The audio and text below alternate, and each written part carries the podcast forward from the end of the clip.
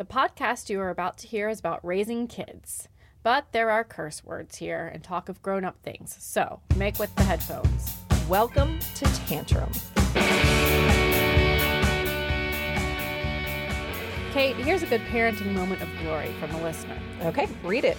My parental moment of glory was when I let my then three-year-old daughter wear the same tank top skirt combo for ten days in a row after her dad and I got divorced. Hell yes. Tantrum is a podcast for grown-ups about raising kids. I'm Allison. And I'm Kate. And I'm Gollum. Today, Rebecca Kay tells a story about what it's like to be the only woman in a house full of male nerds. I've developed this deep hatred of Star Wars because my fucking family can't get through a fucking meal without talking about the fucking Death Star. Whoa, a house full of dudes. Kate, that's what things are looking like for you too, right? I mean, like, probably. Um, and lately, Bird, he's he's eighteen months old. He's developed this total fixation, actually, on my husband. Like, everything is dad time. Mm. Like, it's always, he'll walk around the house being like, Daddy, Daddy, Daddy. And he actually doesn't say Mama yet at all. He just, like, points to me. Huh. So, like, we'll be looking at a photo album, and he'll be like, Daddy? And I'll be like, okay, who's that? You know, pointing at a picture of me. And he'll just, he'll be like, da da. But it's actually okay, um, because I think it's actually very sweet. Wait, does he have other words, or does daddy his main word? No, daddy. He says, like, a few other things. I, I, I think, here's how I think of it. And I, I, I, it's sort of like, for the first twelve months or so, like, he and I, you know, whatever, I was...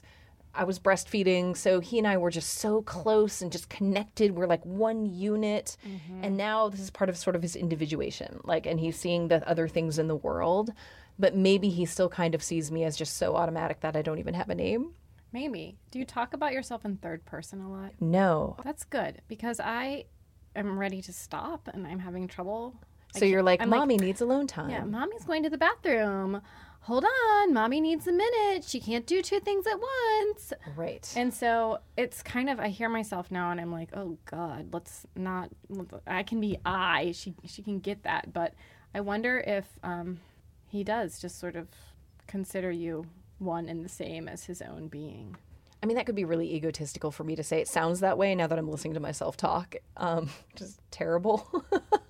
But, uh yeah, I don't know. It it doesn't really bother me that much because I know that he and I are really close. I mean, I don't I don't feel like there's a problem. Let's hear a parental moment of glory or two from July's live show. This is so exciting, having not seen these, and simultaneously terrifying. This person writes, "My name is Nathan. My nine-year-old stepdaughter punched me in the mouth on my wedding day in front of all my groomsmen." Thank you, Nathan. I'm sorry. This parenting moment of glory is from John. He writes, "My parenting moment of glory is, the good news was that the baby didn't have a fever. The bad news was that as soon as I turned my back, he grabbed the thermometer and stuck the business end in his mouth." Did you tell me he did this? You're telling me now. Okay.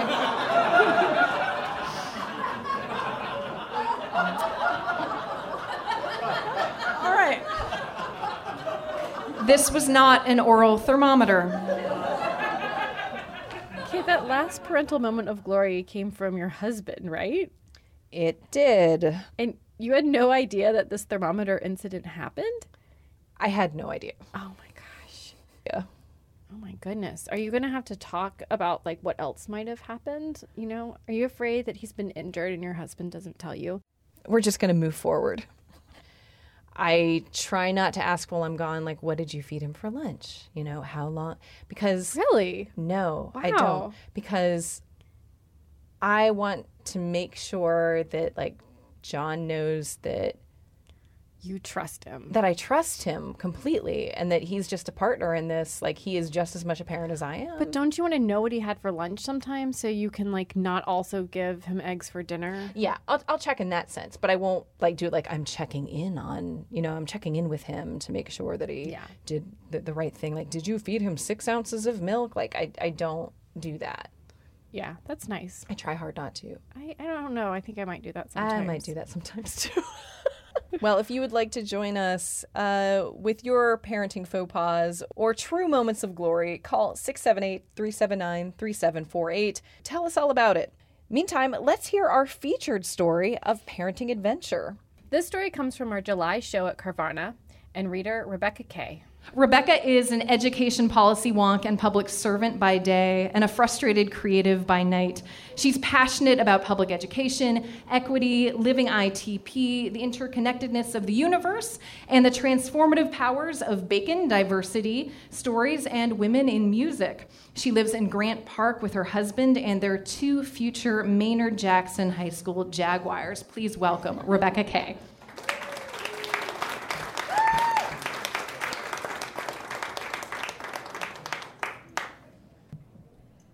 I didn't think you were that much taller than me, my goodness.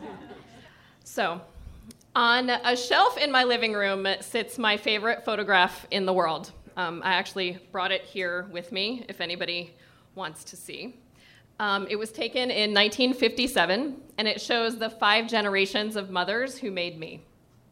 My mother is a tiny baby, and my seventeen-year-old grandmother holds her proudly, completely gorgeous and put together. Uh, the older moms range from my plump great-grandmother Viola, a woman who literally gave the shirt off her back once to help a friend, and to her grandmother, my great-great-great-grandmother, who strongly resembles the female half of American Gothic. This picture radiates for me warmth and strength and love. And my heart's desire as a teenager was to be nothing like them.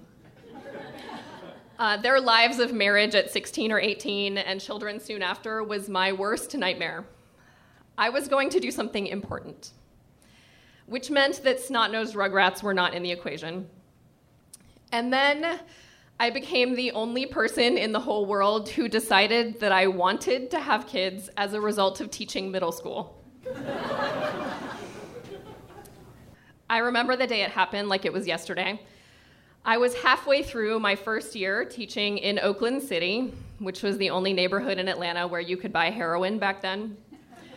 It was the first time that I had ever felt bad at something that I desperately wanted to be good at. And there was one person who made me feel particularly bad at it. His name was Joshua, and he was twelve years old. Joshua was a menace, and in the worst possible way. He wasn't the struggling kid who knew that it's cooler to be bad than to be dumb. He could be brilliant and charming and funny. And that afternoon, he, for the umpteenth time, was terrorizing other kids in my class. I wrote him up. He got suspended from school. Again, Joshua's mother was outraged, and the principal called a meeting after school. Joshua's mom accused us of labeling him, even after a student showed her the red marks that were still on her neck from where he had snapped her with a rubber band. The principal unsuspended him. That was the only time I ever cried at school. I was angry, of course, but I was feeling something deeper, staring at the puke green cinder block walls of the bathroom in the nurse's office. I realized that I had to be a mom. A mom who would love my kids fiercely enough to let them experience that life is tough, and we make mistakes sometimes, and we have to learn from the consequences. I knew at that moment that I had a responsibility to make the kind of people the world needs. Later that year, Joshua was sent to alternative school for stabbing another student with a pencil in the cafeteria. Eight years later, when I finally got knocked up, parenting started off with a lot of validation for me. I am that jackass you hate who adored being pregnant. It was the first time in my life that I absolutely and completely loved my body. I joked since adolescence that I came from breeding stock, and it turns out it was true. I gained very little weight, seventeen pounds the first time and nine the second, though I do still have that skin bag that bears a striking resemblance to George Clooney's cleft chin, um, where my kind of comfortable lady pooch used to be. Of course, the last month or so sucked, as it must, in order to torture us psychologically with achy hips and terrible sleep to the point where the benefit of continuing to keep them in, where they're quiet and easy to carry around, is outweighed by the cost of pushing them out and never sleeping more than three consecutive hours again. Evolution is really brilliant that way. It makes babies completely, delectably adorable, and it also makes you forget how much it sucks after fifteen hours of unmedicated back labor, trying to push out a baby face up, to have some sadistic doctor, whose name you still don't know, tell the nurse to cut your hoo-ha open because a little epi and that baby will pop right out. Okay, so maybe I didn't forget, but some evolutionary process did a hell of a job convincing me it was a good idea to do it again.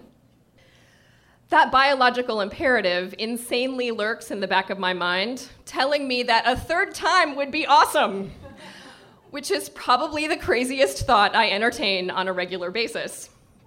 It's one of those ways that parenting looks nothing like the picture in the brochure. I find myself thinking and saying things that come out of places I didn't even know existed. Loving things, angry things, patient things, psychotic things. Things that I didn't remember my mother saying until I hear them coming out of my mouth. Only other parents understand this. At work, people ask me routinely how my boys are, and I'm supposed to say that they're delightful and getting so big. And that's true less often than the times they feel like little vampires that are sucking out every ounce of physical, emotional, and spiritual energy in me. I asked a fellow three-nager mom in my office how she was recently, and to my great relief, she said, "Okay, but my three-year-old is a total asshole right now." Oh, ditto. My favorite parenting article begins, quote, "A study published Monday in the Journal of Child Psychology and Psychiatry has concluded that an estimated ninety-eight percent of children under the age of ten are remorseless sociopaths with little regard for anything other than their own egocentric interests and pleasures." The Onion has such an amazing way of cutting to the heart of human experience. I find that with three-year-olds, the best course of action is to embrace my own inner sociopath. Oscar says things like, "No, I won't brush my teeth because Mama's stupid." Elliot, who is seven, used to tell me, "I hate you," at three. At first, it took me by surprise, but I realized he's three. He's a completely separate human being from me. Why do I care what that little jerk thinks? So I started saying things like, "Gee, I'm sorry you feel that way. Do you want to brush your top teeth first or your bottom teeth?" Parenting has been really great for strengthening my emotional armor. And sometimes I just have to trust that the universe knows what it's doing, because getting my money back is not an option. The moment we found out that our second and most likely last child was another boy was probably the most existentially painful moment of my life.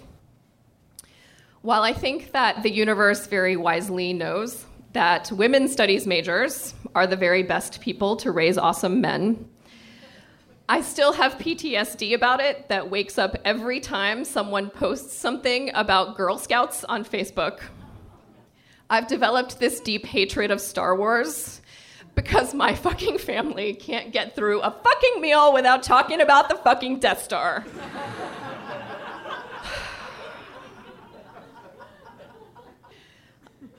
I, of course, would not trade my thoughtful, silly, loving little boys for anything in the whole world, including a million girls, or one well-behaved, emotionally stable one who potty trained at eighteen months. They've given me new eyes to see the world as the absolutely miraculous and wonderful place that it is. I do all kinds of things I never dreamed of, like cleaning human feces off the couch, or saying, "Dude, stop licking my pants." No, seriously, stop licking my pants. They do remind me how lucky I am that after millions of years of evolution and thousands of couplings over the generations, after my mom almost died at birth, born at twenty-eight weeks in the late nineteen fifties, And then after that, that the right egg and sperm came together under the right conditions to make me, only a few months after the gut-wrenching trauma my parents experienced when their first child died in utero. And that I could experience the very real superpower of making new people and get lucky enough that they are these spectacular little people who I love so much that my heart could explode sometimes. It's changed me, this shift from being at the end of a chain of ancestors to being in the middle of it. When I was that young teacher, I worried about the future for other people's kids, but it was a political, not a personal fear.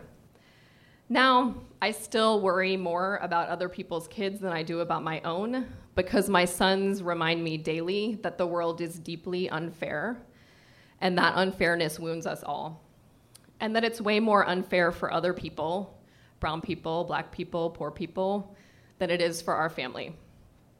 This parenting thing is the most powerful example I've experienced in my life, that the personal is political.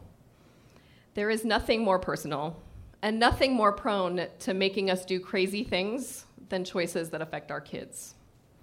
Crazy things like sending them to private school, or moving to Decatur to find the kind of carefully curated diversity that makes us feel safe and not too bad about ourselves. We have been one hundred percent committed to our awesome, mostly black, mostly low-income neighborhood school from the beginning, but my son sees the effects of adult anxiety. When he was five, he asked, "Mama, why did most of the white kids in my pre-K class leave and go to the charter school?" When he was six, he overheard this exchange at a party. I'll call the other mom Pearl Clutching Mom.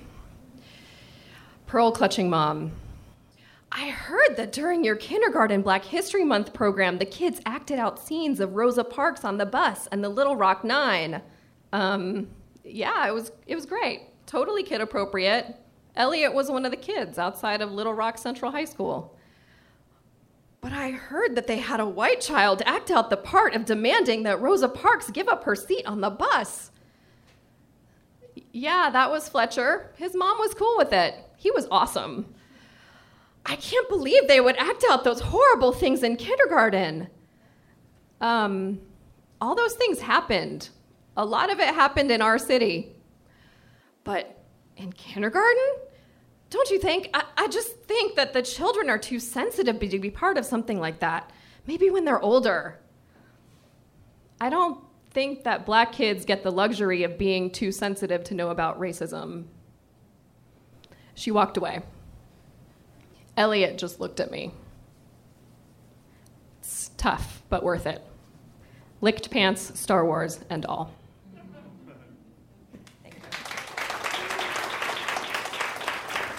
That's it for Tantrum. Thanks for listening. If you like what you hear and you want to hear more of it, you can help. Yes, we want to create a real-life parenting community that you're a part of. Please join us on Facebook at Tantrum A T L, tweet at us at Tantrum Atlanta, share this podcast with all your friends. But most importantly, join us at the next live show. That's the real point really behind Tantrum, the moments we create together in a room. There, you will be reminded that raising kids is fun, yet hard. Raising kids is life-changing and yet brain-rotting. This isn't easy. And you're kicking ass. No, you are kicking ass. Until next time, I'm Allison Harney. And I'm Kate Sweeney. Thanks to Jeffrey Butzer for letting us use his song, Catherine, for our music. And thanks to Mike Johns for recording the live show at Kavarna. See ya.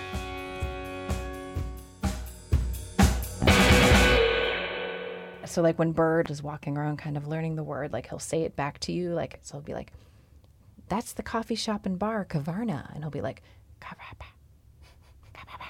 And it becomes, like, less and less distinguishable until he's just like, "Kavarna, Kavarna." That's all I got.